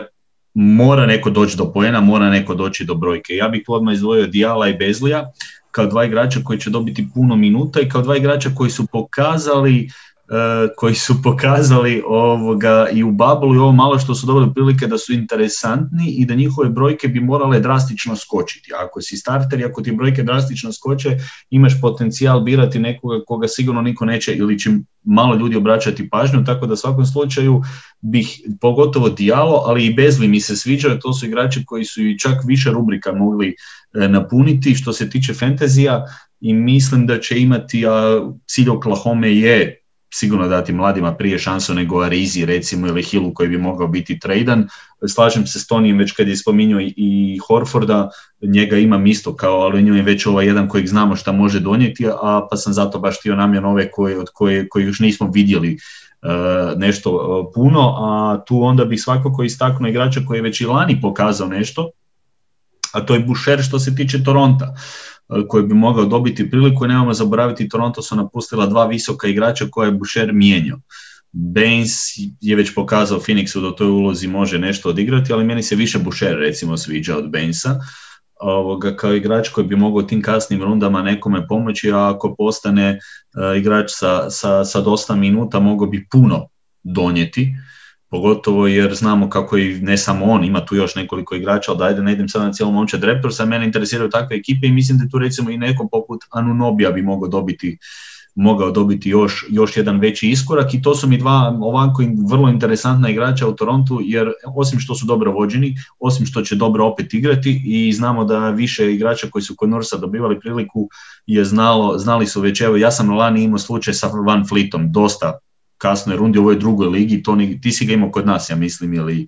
ili ko, i, i vidio si šta se dogodilo, mislim igrač kojega sam ja, mislim da sam ja njega lani znači u ovoj ligi 14 nas je bilo, znači Snake Draft, ja sam njega, ali mi vjerujete, u 12. rundi tek uzeo. Niko ga nije uzeo, čak ni ja u tom trenutku, ja, u tom, ja sam se borio za naslov zbog tog izbora. Jer realno, meni se, ja sam imao, ne znam, mislim da sam imao Ola Dipa, neko ako mi se ozlijedio, meni imam Flick držao cijelu, cijelu ovoga liniju neko, kao nekog koga sam birao ne znam, pred kraj. Tako da mislim da u Toronto ima sigurno i Oklahoma potencijala za takve nekakve igrače, zato izdvajam ovoga, te klubove. E, Noela si ti Joe već spomenuo koji je isto interesantan i dobro si ovo istaknuo, Tibodove igrače treba pratiti s obzirom na broj minuta. A, a ove što se tiče ovih nekih specijalista koje možda znamo, mogo bi Tristan Thompson pomoći ako vam fali visoki, s obzirom da Bostonu je to bila najtanja linija prošle sezone i on bi mogao biti igrač koji će imati pristane brojke jer Celticsi su ono čak e, u Šaliću reći, ali nije daleko e, od istine. Postali su mi jedna skupina patuljaka koja me malo već e, ovaj, neki puta iznervira koliko ih ima tih niskih patuljastih igrača, nedostaje doslovno ovih malo uh, većih sa, sa većim raspornom ruku ili, ili centara, tako da mislim Williams se tu nije nametno pošteno, uh, Tajs će imati svoje minute, ali mislim da Thompson kao tip igrača koji, koji u lošim ekipama pokazivao uh, da može biti relevantan fantasy igrač, mislim da može u Bostonu imati jednu stabilnost veću, ako ništa druga, on može onda donijeti postotak šuta recimo iz skokove kao nekakav specijalist kojega bi vrijedilo možda pogledati. A što se tiče sad, kad već idem na te specijaliste, asistencija, tu bi kod Rukija recimo Bola istaknuo, da se dotaknem nekoga od Rukija, kako će nekome zafaliti u kasnim rundama asistencije, Bol bi mogao ostati, on neće donijeti možda šuti i, i poene, ali mislim da bi u asistencijama mogao drastično pomoći u takvoj nekakvoj kategoriji kao nekakav specijalist, kad sam već kod, kod toga, jer mislim da nitko od ovih igrača iz tih rundi više neće moći pomoći za asistencije kada bol moguće ostane, pa mislim da, se, da ako će nekome faliti tako nešto, vrijedi vrijedi ovoga, probati sa, sa bolom. I ovo se slažem, ostalo već što se spomenuo, meni se Sabonis isto također, i, i Sabonis i Carter i Nurkić su mi na, ovim, na ovoj listi, pa da ne ponavljam to što ste vi pričali, zato sam otišao malo u, u, u, u širinu među ove, među ove druge. Bajzlo mi je definitivno igrač, znači njega sam imao na svojoj listi, sad sam ga malo prije izostavio kad sam nabrajao, mislim on je već, znači on je već u Babelu ono, pokazao da može i to što si ti naveo to je totalno točno, znači neko mora ono zabijati e, u Oklahoma. E, kod Horforda moramo još napomenuti, e, ima uvijek onaj fenomen tih baš iskusnih igrača koji dođu u tu neku sredinu kao mentor, oni su ono uvijek i glavni favoriti za neki trade ono kroz sezonu gdje se neka ekipa ono pojačava i tako dalje e, koji je recimo kao primjer prošle godine ja imao Morisa koji on u New Yorku ono, stavljao trice pa onda ode u ekipu gdje nema jednostavno takvu ulogu. E, ja sam još imao Jeremy Granta koji je otišao uh, u Pistons je otišao jel, iz Oklahoma, znači suprotno. Meni je predsezone, meni je poljuljala već predsezona, sad će da, da. Kretom Toni će se da. složiti. Nije mi pogledao, uhvatio sam malo, vidio sam, rekao, uf, neću se baš kladiti odmah. moram da. vidjeti, moram više vidjeti. Da, da. Ne, on mi je definitivno, znači, Jerry Grant, ono, čak mi je tu problem što je dobio, ono, valjda će dobiti neku veliku ulogu znači, super mi ono, mislim, valjalo bi se, ono, moglo bi se riskirati ono sa njime, e, bio bi oprezak bi dobio preveliku ulogu, jer to ne znam, ono, hoće dobro završiti ako bi je tamo u Pistoncu e, tomu dodijelili. A za Bušera, kod Bušera, nisam sigurna koliko ga Nick Nurse ono, voli. Ima se tu Len i, uh, Len i Baines. Da, ali Len se nigdje nije previše nametnuo, pa više, e, znaš, moguće, moguće da će dobiti više minuta. On je pokazao lani onih par utakmica kada je igrao dosta, da, da, da, ljudi su ga uzimali odmah na fantasy, pa eto, čisto iz tog konteksta, ako, ako ostane koje mjesto, uh, vrijedi ga ono, probaš pa ga otpustiš ako baš sve ok zato ga ne biraš visoko, a, ali sjetio sam se recimo, što kažete na recimo Haywarda i Portera juniora? Portera junior sam malo prije spomenuo, mislim on mi je tu isto negdje ono mid te runde, ono četvrta, peta, šesta. Uh, Hayford isto treba, mislim, Hayford uh, trebao bi iskoristiti priliku u Charlotteu, isto ga vidim čak ona negdje više treća runda, tako nešto. Hayward je isto nek, na neki način ispod radara ili sliper igrač. Ja, ja do duše imam jednu paralelnu listu mimo ove naše, koju sam radio malo i za draftove koji mi dolaze, a mogu je poslije pročitati, nije problem podijeliti. Imam igrače pored kojih mi stoji pozivnica, odnosno wild card, dakle to su igrači koji su pozvani da napreduju i moglo bi se lako dogoditi da napreduju, a sad hoće li tu pored njih su imao, ono, imao nekoliko dosta upitnika. Hayward, promjena konteksta, super, mislim da nije zaboravio igrač onako baš školski igrač, apsolutno sve može na parketu i šut i asist i skok, e, ukradena lopta, jedino E, zdravlje, ne znam koliko će, koliko može ovaj, ostati na parketu, non stop su neke ozljede, vidite to znaš iz Bostona, koliko utakmica izgubio e, i sad ne znam koliko će, koliko će mu Devonti Graham, Terry Rozier, Lamelo Ball, to su ipak igrači bekovi kod kojih je uglavnom lopta u rukama i nije se često lako nametnut pored njih. Posebno zato što svi traže, svi su još rastu, svi su još mladi, svi su još želji dokazivanja. Bol je, evo, pik novi, Grema Sulari otkrili, Rozir ima veliku lovu, isto, tako da ono, ne bi ga, možda ga ipak ne bi uzeo. A Michael Porter Jr. Joe je dobro rekao, Malone nije baš sad nešto da ga preferira i tamo se doslovno moraš prvo dokazati u obrani, što njemu nije jača strana da bi mogao napredovati na toj nekoj hijerarhiji. Uh, a i ne znam koliko on donosi iskreno osim, osim poena, koliko ti donosi, bilo, je skok, je skok, aj, neću griješiti duš, donosi ti skok, posebno napadački skok, ako neko igra na tu kategoriju, tu je stvarno ovaj, vrhunski iznad prosječan za svoju poziciju, ali nije mi to baš nešto uvjerljivo da bi ga uzeo. Da, ja sam uzeo u razmatranje. Procenti ja sam... šuta su isto dobri. Mislim, ono... Da, je, je, je. E, šta sam htio spomenuti? Ovoga, mislim, zašto sam ga opet spomenuo? Jer sam pronašao, ja sam njega imao lani u onom periodu kada je dobio najviše prilike. Uzeo sam ga kao slobodnog igrača i, i real, realno mogu reći da sam bio jako zadovoljan i ok, teško da će on sada pokazati tako nešto, ali ovo što je Joe spomenuo, zato sam ga se htio dotaknuti, jer na kao onoj projekciji 30 plus minuta treba bi dobiti bar do 30, ajmo reći da možda između oko da, da, da mu se garantira 25 recimo, ne, on bi trebao biti nekakav starter, neko ko će ove sezone imati više minuta, može pokrivati, e, na, može startati na jednoj od krilnih pozicija, e, njegov taj šut 55, 51, 94 je bio u tom jednom periodu kada je briljirao. Ne može on tako šutirati cijelo vrijeme, ali čovjek koji je, recimo, gledajući znači ona projekcija na, na, na 30 minuta da ide do, otprilike do tako nečega, to je 23 pojena i skoro 10 skokova sa izvrsnim postotkom šuta i nekakvim tricama. On može biti potencijalno ludilo, ali i ovo što je Toni dobro rekao, treba biti oprezan jer se tu vrlo lako može desiti jedna, jedan zastoj i ovisi kako će se to razvijati u Denveru i hoće li on i ovo što si tiđo rekao biti biti ovoga netko koga će Melon e, dosta favorizirati ove sezone ili će ipak ostati, znamo da je tu i Barton sada ponovno i koji bi tu trebao ipak dobiti neke svoje minute i lopte, ali opet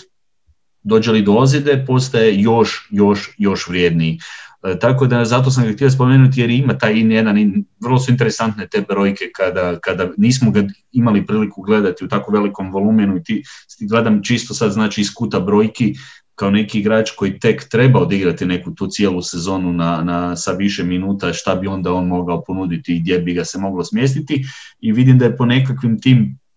to je sad ne znam jer to Yahoo više bio projekcijama, svrstan je, svrstan je tu kao nekakav tier 3 što se tiče krila, niskih krila. Znači uz ne znam igrače poput uh, Vorena, Jelena Brauna, Kellya Ubrea, znamo da su oni zanimljivi svi, ovoga, tako da Porter uh, sad, kažem, hoće li biti nekakav potpuni breakout, to još sad ne znamo, ali evo, on je jedan od tih kandidata za razvoj, pa onda iz tog konteksta sam ga htio malo više iskomentirati kao igrača kojim bi mogao biti također. Ovisi sad opet ostane li u toj nekoj kasnijoj rundi ili, i vredi li ti, jesi li kako si popunjen već sa pozicijama, može li on tu onda uskočiti i biti veliko pojačanje recimo. Uh, idemo, idemo mi dalje, a sad smo došli do ove meni vrlo interesantne rubrike pet kojih treba zaobići ili barem nekoliko igrača koje bi vi zaobilazili koji nisu u, u vašim planovima. Naravno možemo govoriti ovdje malo i, i, u kojoj rundi, ono što sam ja na početku spomenuo, volim izbjegavati Vesbruka. Recimo ja ću odmah u uvodu reći, ja nikad nisam ni birao Andrea Dramonda, nisam nikad u ovih sad će biti skoro 10 godina igranja fantazija birao igrače poput Andrea Jordana, Dramonda, bez obzira što je Dramond sad imao koju sezonu super. Zašto konkretno ne volim takve igrače? Zato što znam da mi je jedna kategorija odmah uništena,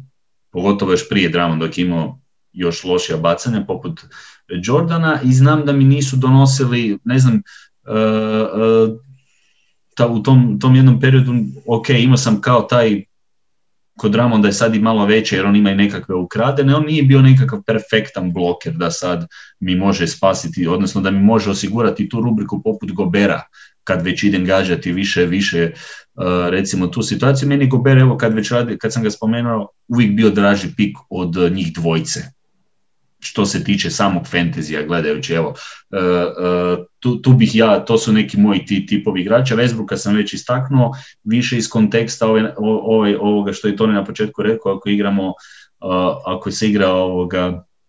ovaj roto, gdje onda u biti e, kad gledam te rubrike i ne volim nikad na startu, naravno da mi Westbrook sada ostane pred kraj druge runde i nikoga nije uzeo da ćeš uzeti Westbrook ako ti je ponuđen, ali da ću krenuti s Westbrookom i da ću oko njega graditi kao nekakvom opciju koju, na koju sam ja htio uh, kao, kao taj pik uh, ne bih, ne bi, uvijek bih probao s nekim drugim recimo. To su sad gledajući ove neke situacije, ne znam koga bi još istaknuo, koga nikad nisam birao, a ono imao sam mogućnost, ne znam, ja sam s tim visokima nekako sam neke te visoke više izbjegavao, što se tiče playmakera, uh, ovi ostali su mi već bili manje više manje više tu, pa evo, prepuštam ovoga, Toni tebi za početak onda. Dobro, slažem se i za Dramonda i za Jordana, iako opet sad tu dolazimo do onog pitanja koju ligu igraš, kako ti je bodovanje, jer ako igraš head to head poene i vidiš Dramonda opa 18, 16 skokovi i, i ovaj, koševi, opet, opet možeš smatrati da si pogodio s pikom. E, ja bi zaobišao, ako Jamesa smo već rekli, e,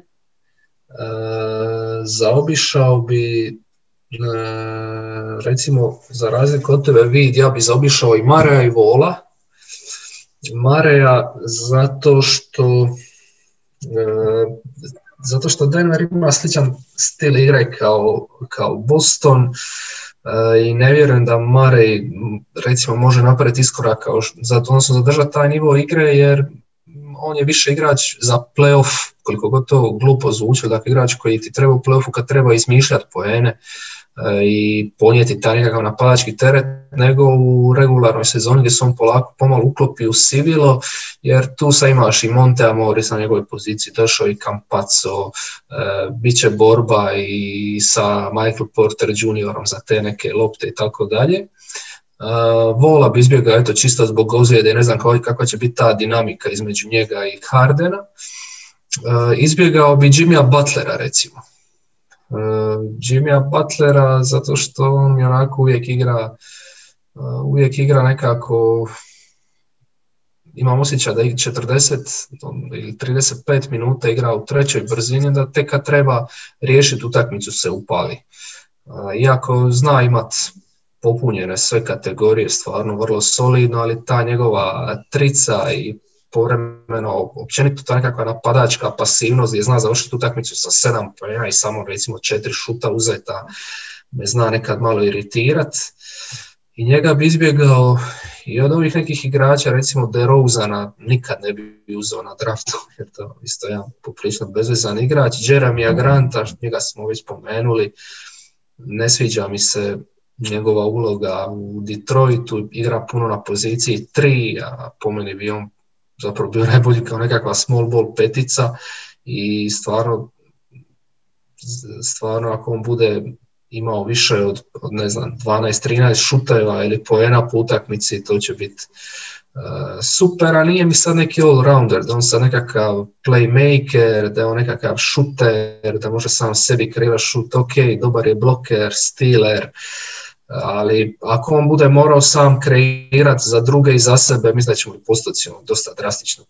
pasta, pošto je plaćen 20 milijuna dolara godišnje, možda se to može čak i, i očekivati i recimo Paula Đorđa bi zaobišao ono, kao igrača koji, koji eto, čisto mi ostavio nekakav tužan utisak u play-offu i ne vjerujem baš iako šta je znamo, sitiš ga se iz Oklahoma u onoj zadnjoj sezoni gdje je bio ono top 5 MVP kandidata. Tako da on je isto nekakva wild card, wild card i wildcard igrač, ali ne bi ga birao, možda čak ni u prve tri runde, ne znam.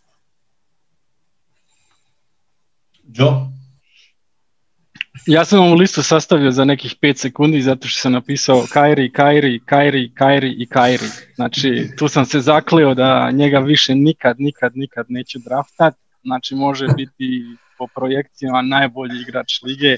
E, prošle godine sam ga imao, mislim da sam negdje prije toga još jednom imao, isto se opekao, mislim imao ona narodna, jel, kao ko ste jednom mlijeko, pečica i jogurt duva, ja sam prošle godine opet riskirao s njim i opet smo, ono, katastrofa živa. Inače, recimo, ja stvarno gledam da ono, e, minimiram rizik, zato što još, ono, to još nismo ono pomenuli, fantasy je isto igra na sreću. Znači, možeš ti draftat kako hoćeš, ako ti se ozljede desi, sve pada u vodu imamo isto u našoj ligi. Emir uvijek pati, mislim da ono uvijek nakon mjesec dana e, četiri, pet ključnih igrača se ozlijedi i onda je cijela sezona gotova. Zato što zato recimo stvarno zaobilazim sve igrače koji imaju tu neki veliku povijest ozljeda i tako dalje. E, čak i ako svjesno, znači neko ima ono gdje, gdje a mogao bi on sad biti neki onaj breakthrough igrač, neka, onda će to preboliti, ipak ima neki kao deset eh, gdje sam siguran da će ono doći na svoje utakmice. Jer isto, to sam isto znao doživjeti, ako te stvarno ozljede pokuse, onda je jako teško skupiti utakmice, onda moraš filati ono sa jako lošim igračima, eh, postotak šuta pada, tako dalje, tako dalje. Znači to ono uvijek izbjegavao, isto kategorije igrača koji vi više samo pri kategorijama, koje bi isto izbjegavao su rookie point guardi zato što evo, vi ste ono spomenuli uh, Bola, uh, koji to, Lamelo, Lamelo Bol. Da, ja sam ga kao specijalistu za asistencije jedino. Da, da. Sa, ono, kod njih uvijek treba isto gledati na taj ono assist turnove reši. Čak smo ja mislim imali jednom tu kategoriju, pa smo, ali rookie point guardi uvijek ono previše griješe i to ti se onda osvjeti u tim turnovera, zato to većinom zaobilazim. Um, sličan tip igrača, Trey Young, znači njega ne bi draftao Mislim, uvijek ono moramo, e, treba paziti, e, ako bi sad ono Trey Young me čekao negdje u trećoj, četvrtoj rundi ili šta, petoj rundi, naravno da bi ga uzeo. Ali jednostavno nije toliko dobar za one turnovere koliko proizvodi. Znači to igrač je odmah stvarno jako, a nije igrač prve runde, a pikaš ga negdje drugim, trećim pikom i moraš slagati ekipu zbog njega, zato što inače u turnoverima jako teško možeš ono, proći od onog e, posljednjeg mjesta. Njega bi zaobišao iz istog razloga sličnog Westbrooka, njega isto nikad nisam draftao. E, mislim da ga nisam draftao, ipak igram ono, jel, 11-12 godina fantasy. E, Toni je spomenuo Librona, isto uvijek zaobilazim igrače koji su ono jaki na imenu, znači gdje ono ime je automatski vodi da ono ljudi ih prerano draftaju i tako dao. E, ben Simmons je za mene taj jedan primjer, on nije toliko dobar fantasy igrač koliko je ono hajpan. E, ima previše jednostavno mana i nije mi kajem toliko isto vredan da ono moram ekipu slagati oko njega. Ono, oko jednog Hardena sam čak spreman ono, ove ostale posložiti, ali ne ako Simonsa. Ja imam još jedno, ja bih jednog istaknuo kojeg sam zaboravio na početku spomenuti, Simons. Uh, pari, pari razloga, prva stvar, slične stvari koje smo već nabrali, opet, evo, da prije odmah na početku napomenem, naravno i Simons i Dramon su igrači koji u head to head više vrijede, tako da oni koji igraju head to head svakako nemojte ovo uzimati e, za, za, za tu ligu ovoga kao potpuno relevantno, jer Simons recimo za ovo što mi igramo meni ne odgovara na način zato što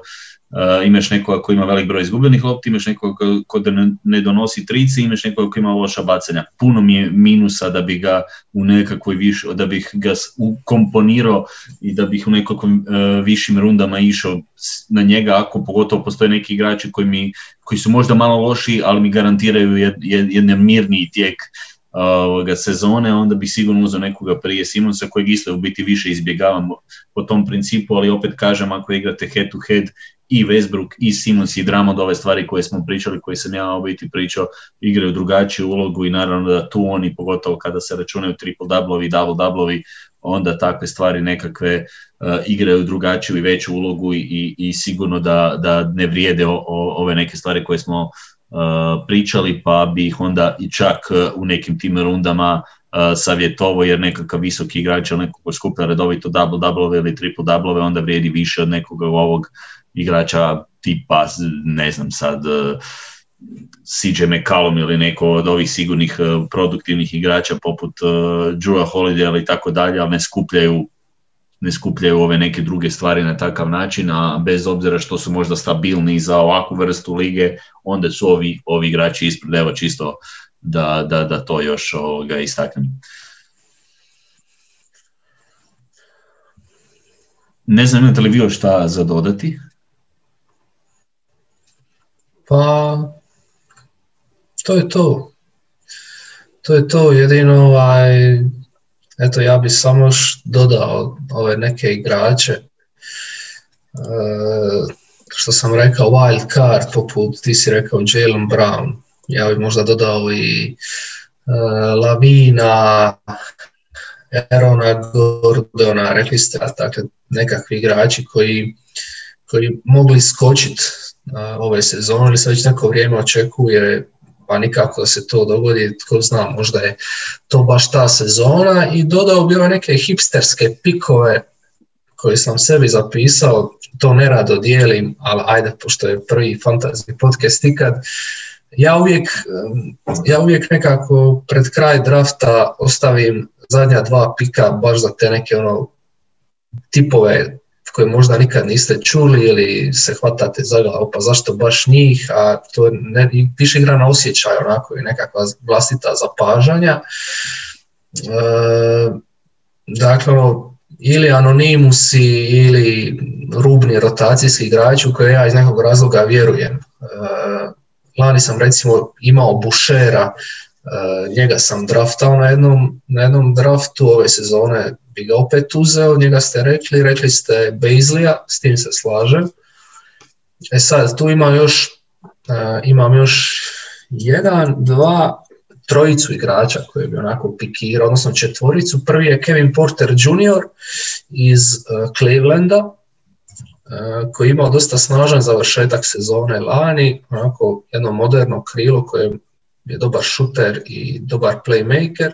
s tim da ne znam koliko će se uspjeti igrati pored onih indijanaca, Garlanda i Sextona, ali mislim da bi mogao biti dobar pik. Drugi pik mi je John Končar iz Memfisa. Uh, lig ima abnormalno dobre advanced stace i prošle i ove sezone, a zašto? Evo pokazale su i ove utakmice protiv Minnesota u predsezoni. Dakle, u prvoj utakmici zabio 8 poena, u drugoj 2 poena. Ok, nije nekakav skorer, ali ima te nekakve all-round vještine. Dakle, u prvoj utakmici uhvatio, uhvatio u obje utakmice imao po 7 skokova, onda imao u asistencijama četiri asistencije, dvije asistencije i u stilovima imao četiri stila, dva stila, u jednoj utakmici imao jednu blokadu. Dakle, ono igrač koji bi, ja mislim, mogao do minuta, a, a dobro popunjava, dobro popunjava sve, sve kategorije, možda je bio zanimljiv u nekakvom roto, ovaj, nekakvom roto sistemu. E, treći igrač mi je uh, Harry Giles iz, iz Portlanda, koji bi uzeo odmah da nije, da nije ovaj, ne odmah, nego jeli, sam čuo bi ta dva slota za, za Gilesa, da nije baš Portland nakrca na njegovoj poziciji sa Nurkićem, Kanterom, Collinsom, tako da on će se baš morat načekati da dobije minutaž ili čekati ozljed ili da netko od ovih bude potpuno van forme, ali igrač koji je jako dobar i popunjava nekoliko kategorija i dodao bih tu još Kema Rediša. On možda od svih ovih koji sam naborao ima nekakav najveći plafon i može biti jako dobar e, šuter, kradljivac, kradljivac lopti e, i dosta upisivat poena. E, dakle, to su eto neka moja četvorica, kažem, za takve tipove igrača, ima ih još, ali neću otkrivati sve ipak, ali kažem, nekakva moja strategija uvijek ostaje dva pika za njih jer smatram da je bolje uzeti nekoga od takvih igrača e, nego Vesa Matthewsa ili nekog takvog igrača ono, kojeg znaš da ti šta ti donosi, donosi ti malo, možda je bolje ciljat pred kraj runde, pred kraj drafta takve tipove koji imaju nekakav visoki plafon da iznenade, a skupio si ih na kraju, to onda, to onda jeben boost ti bude e, tijekom sezone. Ja bih spomenuo sam e, dvije stvari e, kao prvo ja recimo uvijek te neke pikove ostavim za igrače koji su ono kontrakt godini, kontrakt year. mislim, ono, mora ono, neke stvari se moraju poklopiti, znači ako je neki simpa igrač koji mi tako ono, onak ok, i znam da je u kontra, onda ga isto ono ciljam, jer isto znam da sam čitao, ako je ono, ima neki kakav takav standing u slačionici, znači su igrači su malo voljni ono, pustiti šut, e, proslijediti loptu i tako dalje. I tu smo opet kod onih minimalnih projeva koji na kraju ono, igraju uh, ulogu. Um, znači te take ono uvijek uh, ciljam, sad neki, ne znam sad, e, nisam još našao listu koje ove godine, baš ono kontrakt godini. Uh, I druga stvar je, uh, znači nakon drafta, često se ono desi da ono promatraš i sad imaš ono, mislim, to mi je uvijek ono teško, čak i nemam sad neko ono rješenje za to. znao sam doživjeti da ono predugo ono držim neke igrače, i ono vidim nešto se da je neko je ono uskočio neku ulogu u novoj ekipi, ono složio jednu, dvije utakmice i onda u 90% slučaja vid mi pokupi tog igrača prije što ja stignem, a ja ono visim sa nekim likom, uh, znači recimo Čedi Osman. I pogotovo najgore kad ono neko odigra fenomenalno prvu utakmicu. Valjda je to bilo prošle ili uh, prošle sezone ili prije dvije godine. Da je Osman u prvoj utakmici stavio 30 i nešto koševa i onda ono slijedio je red užasni utakmica i ti visiš misliš da će ipak ono doći. Trenirao je kao proveo e, ljeto sa Libronom i tako dalje i na kraju na ono nakon deset loših utakmica onda njega riješim se, ali na Wire su otišli svi ono kao super igrači. Obrnuto mi se isto znalo desiti. Znači jednu grešku koju se nikad neće oprostiti što sam jedne godine e, Josh Richardson, ono, dok je bio u Miami, jako loše krenuo sezonu, sezonu, šut 30% i onda se ono kreneš bojati da jednostavno neće se oporati od toga, jer ipak je bio veliki potrošač lopti. E, s Covingtonom jednom je skoro slično. E, i on, ali to su na kraju te sezone bili igrači koji su ono, ipak su ono, vratili se u formu i super odigrali, a ja sam ih se riješio negdje ono, kad se eto baš bilo na tom nekom lowu. E, to je isto jednostavno sreća, ono, malo više osjećaj i tako dalje, e, ali ne trebalo to ne mariti. Da, i sad kad si spomenuo Richardsona, ovoga, ja ću se prebaciti na recimo da još malo ovoga se zadržamo na nekim stvarima koji bi mogle biti interesantne, kako tradati. E, trade koji je u biti e, onaj jedan trade koji je meni donio naslov, doduše to nije oduzeo tada, ovoga, zbog kojeg i danas proklinje ovoga, Kuštru. A na kako sam ja došao do toga trejda mi je bilo biti vrlo interesantno jer se radi o Joshu Richardsonu. Zašto? Jer je Josh Richardson bio toliko loš da kada sam pregovarao sa Kuštrom je to bio igrač kojeg se on želi riješiti. I ja sam išao se, ko, mislim, nisam znao u tom trenutku, naravno, nego sam se rekao, vrijedi se kockati da dobijem, jer je u tom tradu bio i Towns, ja sam dao, ne znam, išao sam ok na, na emocije Detroita kako navija za Detroit, pa onda Blake Griffin koji je bio zdrav i imao nekakve brojke, pa još tu neki starteri, sad se više ne sjećam, ali uglavnom cilj je bio Towns i probati uzeti, eto, ispalo je na kraju, bolje nisam mogao pogoditi, jer mislim da doslovno dva dana nakon trejda Josh Richardson se više nije gasio odnosno kako je skočio poslije, meni on donio toliko, ne samo Towns, nego je realno ove druge koje sam ja dao su bili lošiji od Josha Richardsona, tako da je ono, ispalo mi je da sam dobio dva najbolja igrača u tom tradu, a dao sam, ne znam, tri lošija tipa, ne sjećam se više točno. Tako da evo, ako, ako planirate tradati, jedna od dobrih taktika je probati riskirati kako ući u nekakav trade sa nekim, je po mojem mišljenju uvijek mora, ne možeš, ne, svi smo dosta e, teški, naravno, svi bi htjeli najbolje proći u tradu, to je jasno, ali kada već tradaš moraš probati uzeti nekoga koga ćeš morati gađati da se kasnije e, nešto dogodi, jer realno mislim da je tako lakše ostvariti nekakav trade i dobiti nekoga drugoga ako je veći paket. Tako da mislim da je to nije loša, loša varijanta za probati jer realno teško će ti neko dati dva dobra igrača, sada ti ćeš njemu dati dva loša, to, to ne znam, u ligama kojima igram nisam doživio da to prolazi, niti bi to e, prošlo, a i kod nas bi već izbacio nekoga iz lige da se to dešava, ovoga, tako da mislim da u, u toj nekakvoj, da je to i pošteno na neki način. Zašto? Uzo si nekome nekoga koga, evo, mene taj igrač cira već dva mjeseca, ja bi ga isto dao vjerojatno da mi neko ponudi ide neko drugi probati s njim i može se pogoditi.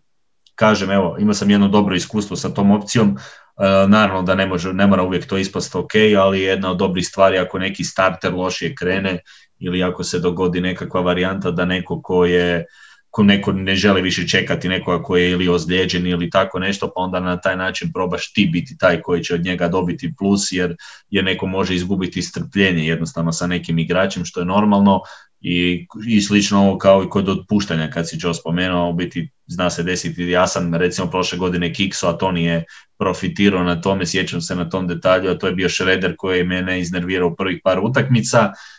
on tada nije ono Oklahoma sa Polom, sa Šeom, meni se nije dalo, neće on, me, i otpustio sam igrača koji u biti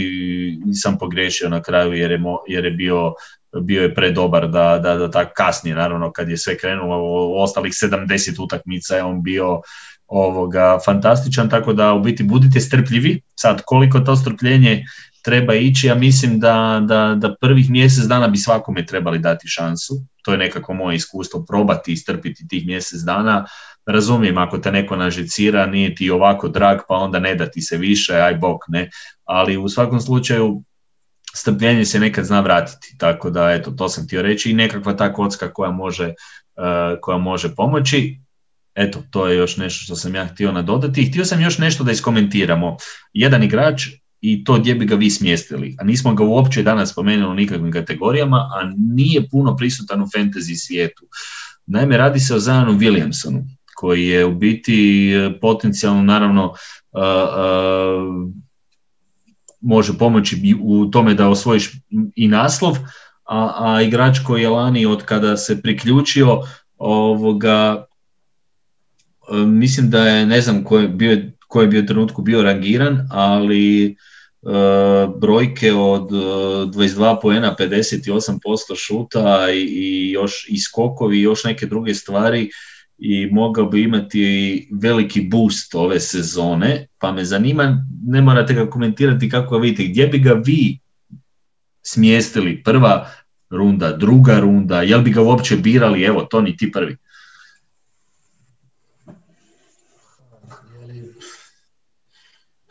Je li glupo ako kažem, ne znam, među,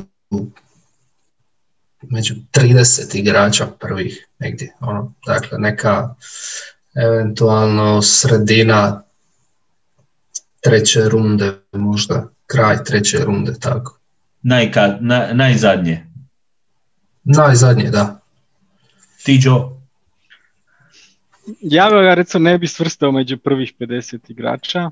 to je ono što sam na početku spomenuo. Znači on ima te neke fantastične brojke, ono, postotak šuta kao jel, kroz ta ono, zakucavanja i, i poene, ali je brutalno loš uh, u, uh, u ovim uh, slobodnim i ima dosta kategorija gdje jednostavno onako ono prosječan. Tako negdje, tu negdje, nakon prvih 50, onda negdje. Meni je negdje između 30 i 50, ne bi ga uh, išao preko, ja bi ga uzeo svakako možda i ranije, on ima taj problem sa bacanjima, odnosno imao je, pucao je dosta bacanja, šutirao je oko 64%, to je problem, mislim da je za head to head lige bolji, upravo zbog o, kad već pričamo o njemu. I zašto sam htio da pričamo o njemu više iz konteksta što ga nismo imali puno, puno imat uh, u fantasy svijetu i sigurno se, sigurno se neki ako ne dosta ljudi pita gdje smjestiti Zana Williamsona, odnosno no. da li ga da ga biram rano, hoće li biti eksplozija, da li ga, da ga uopće propustim, jer on je neko s kim nitko nije puno igro. I, a sigurno je interesantan i ovako, naravno tako je fantasy svijetu pa me zanimalo ovoga, nismo ga danas uopće spomenuli kako, kako njega nekako uh, rangirati. Uh, mislim da ne. je da je bio lani 90 i prvi, sad gledam. A bio je ozlijeđen ono na početku. Da, da, bio je ozlijeđen, ali evo, taj nekakav ranking, da. znači sad smo ga mi nekako, ajmo se složiti svrstali ipak do nekakvih tih top 50 barem, ako ne, ne, ne i, i užem krugu. Uh, baš me zanima kako će to izgledati, jer on ima taj nekakav potencijal da, da samo raste u, u, u nekakvim tim, pogotovo fantasy svijetu, s obzirom da u, ma, u malo, malom broju minuta može skupiti uh, brutalne brojke i, i ovo jednoj ligi koju sam igrao, jedan ga je, odnosno prvak kasnije, ga je imao na IR-u, uzo ga je ozlijeđenog i čekao ga je do kraja i stvarno mu je donio naslov poslije. Evo, u toj prvoj sezoni, odnosno u kojem trenutku kada mu se vratio Williamson je počeo rasti. Ok, poklopilo mu se s ostatkom ekipe, nije ni on znao kada će to kako će to ispasti, ali kocka koja je koja je u tom trenutku igrala ulogu. Naravno, on je pao dosta s obzirom na ozljedu, ali sada će biti sigurno bolje, bolje pozicioniran, pa, pa će biti zanimljivo to vidjeti.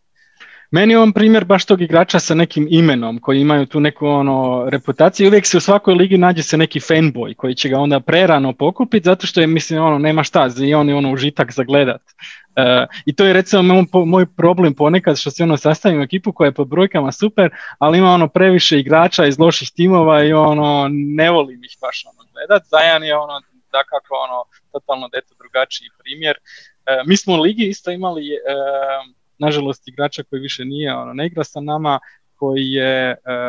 svaki puta, kak se zvao onaj point guard iz Utah? Derek, Darren Williams. Darren Williams, evo. Je. E, Darren Williams, znači, dok je uh, kolega Mrli igrao ispod obruča Fantasy Ligu, znači Darren Williams je uvijek išao u prvoj rundi. Znači uvijek imaš tak neko ko će ono iz, iz fanatizma povući. Kod Zajano isto se može to ponoviti. Evo, nekakav zaključak, nemojte baš potpuno padati na ime, budite oprezni sa, sa Williamsom, ali opet, evo, ako vam ostane u nekakvoj kasnijoj rundi, uzmite ga meni, on recimo, prije bi ga recimo nekakvog, evo, Blakea Griffina, ajmo tako reći, ovoga, što se tiče tih, ne možda, zato što mi je Griffin već i te ozljede i ok, on, on je dobar, ali ja bi tu više probao zato što vi, možda bi pao na ovo, nisam igrao s njim, nisi ga nikad uzeo, mladi je igrač, ima nekakav veći taj sailing, pa onda onda ovoga više iz tog konteksta zanimljiviji mi je ako ništa drugo. Ne, ne kažem da bi morao biti bolji ili da je bolji od Blakea Griffina, ali recimo mi je barem interesantniji za probati pa šta bude. Ovoga. U svakom slučaju neko bi ga možda i u tradu pokupio ako ne prođe ovako. ovoga, još imati nekakve brojke, nije, nije neko ko neće baš ništa davati. Ovoga. Eto, mala priča o, o Zajanu Williamsu. I mislim da bismo mogli na neki način došli do kraja. Ako će biti dobre reakcije, ako na sve, ako smo vam uspjeli nekako pomoći u ovim uoči mislim da ide ovaj najjači vikend draftova,